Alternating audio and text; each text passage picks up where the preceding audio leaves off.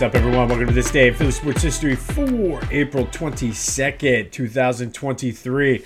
I'm your host, Jim Montgomery.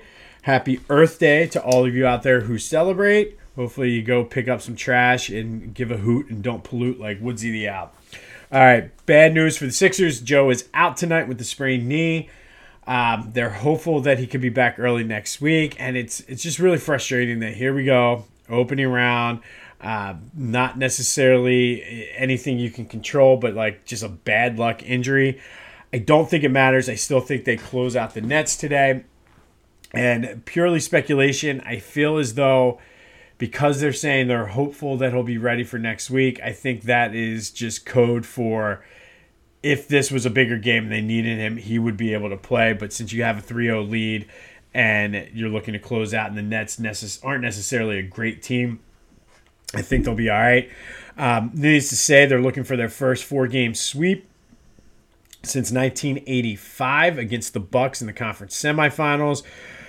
Hopefully, we can get it done and let Joe rest because you bought a couple days now that Atlanta bought you a couple days that now that they beat the Celtics last night. Um, so that series is two games to one. So it's at least stretching out into next week. Hopefully, they take care of business today t- today and let everybody rest uh, and get healthy. Um, but like I said, purely speculation. But I think if the it was a me- meaningful game, he would be able to do it. All right, good comeback for the Phils last night, four to three, and Mundo Sosa was the hero, knocking in the game-winning runs. Schwarber hit a bomb. Nola, after a rough start, uh, went seven innings and only gave up those three earned runs. So, uh, good to see him go, go deep into a game, give the bullpen a little bit of rest, hopefully give himself some confidence. Um, just they got to come. They moved the game time up today because of the rain, so hopefully they can get. this is a four game series, so hopefully they can win today and at least guarantee a split. Um, Union are in Chicago tonight. Uh, quick Eagles update. I saw an interview with Howie Roseman and I've never been more confident with, Harry Roseman going into a draft. Uh, I saw a quote where basically he's like, "Nobody knows what we're gonna do," and he kind of had that Howie smirk. I, I, feel he totally has a plan. I think he has his guys targeted. I think if they're there, he's gonna snag one of them. If not, he's punting and building up more draft capital. But just, uh, I, I, just feel like the way he, the, the way the quote was, and just the look on his face. Um, he knows what he's going to do, and he's out there playing chess while everybody else is playing checkers. So hopefully that translates onto draft day now. But quick programming note early next week, we are going to be recording our Back to the Future draft special. So I'll keep you posted when that drops. Uh, but if you want, like and subscribe anywhere you get your podcast. That way you'll get a notification as soon as it drops. All right, today we're going to go back to 1957. And on this date, April 22nd, 1957, the Brooklyn Dodgers beat the Phillies 5 to 1 at Roosevelt Stadium in Jersey City. Um, the last couple years that the Dodgers were in Brooklyn, they played a few games over in Jersey City before they moved to LA. This happened to be their last season in Brooklyn. Uh, but the big story was John Kennedy pinch ran for Solly Hemus in the eighth inning, and he was the became the first black player to ever play for the Phillies. Uh, we've documented this uh, back in February with our Black History Month spotlight, but this is it's a shame that this happened 10 years after Jackie Robinson uh, broke the color barrier. It was also the year after he retired. Um, now, the Phillies were the last team in the National League to to have excuse me to integrate and have a black player. Uh, the last two teams after them, the Detroit Tigers had their first black player the next year, and then the Red Sox uh, two years later, in 1959, finally uh, were the last team to integrate uh, black players on their team. Uh, unfortunately for John Kennedy, and again, we talked about this, he got a raw deal. Uh, he was supposed to be the starting shortstop, and then due to just the blatant racism that that happened, uh, they ended up trading the day before the season started, or, or some, very close to the start of the season, uh, and then he ended up riding the bench. Uh, he did play in five games, 0 for 2 in his only two plate appearances.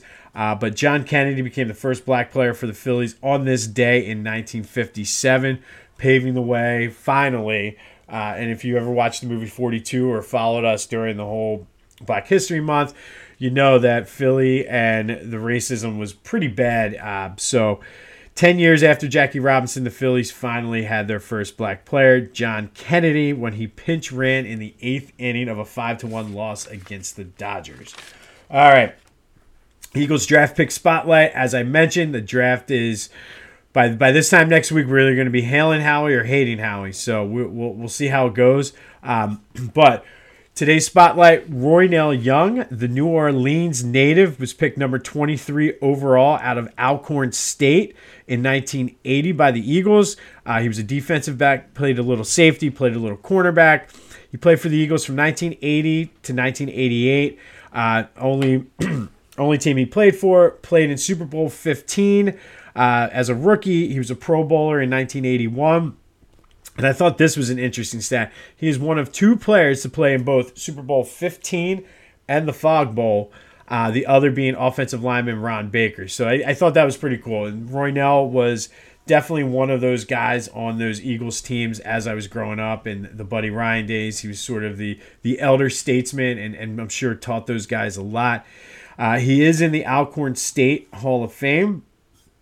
Um, and I thought this was interesting. After he retired, he founded uh, Provision Youth and Community Development Organization, or Provision, which is a youth and community development organization. And from there, kind of morphed it into like a mentoring program.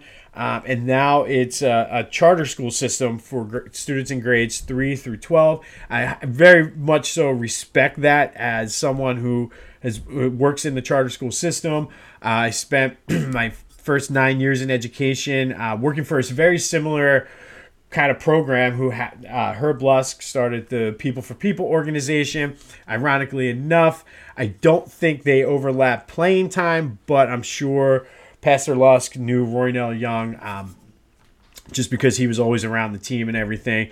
Um, and I don't know if they got bounced some ideas from each other, but it's just it was very cool to see that it was a very similar. Uh, progress and just process of getting the, the charter school set up, the mentoring program, and things like that. So shout out to you, uh, Roynell Young, for that. Like I, I highly, highly respect that.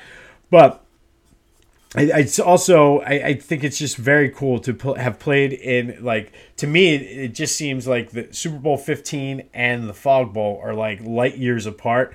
Uh, but in reality, it was only eight years. So the fact that his career started with one and ended with the other, um, I don't know, just me being silly, I guess. But Roynell Young, number 23 overall draft pick for the Eagles in 1980 out of Alcorn State, given back to the community today uh, with Provision. I, I, did a little research on them, kind of just intriguing since uh, I have experience in the same thing. It's a very cool organization. Um, go check them out. But good win for the Phils. Hopefully, they're they're looking to get a series split at worst uh, with winning today. Love to see them do that and then take the series tomorrow. Sixers without Joe, I think they're going to do it. I mean, you're only helping yourself by doing it. Go in, business business like mentality, take care of business, get out, and then rest and wait for the Celtics. And hopefully, the Hawks can steal another game or two from them. But on this day in 1957, excuse me, John Kennedy became the first black player for the Phillies. This has been This Day in Philly Sports History. I'm Jim Montgomery. Go have yourselves a Saturday. Get out and enjoy it before the rain comes. And until next time, I'll see you when I see you.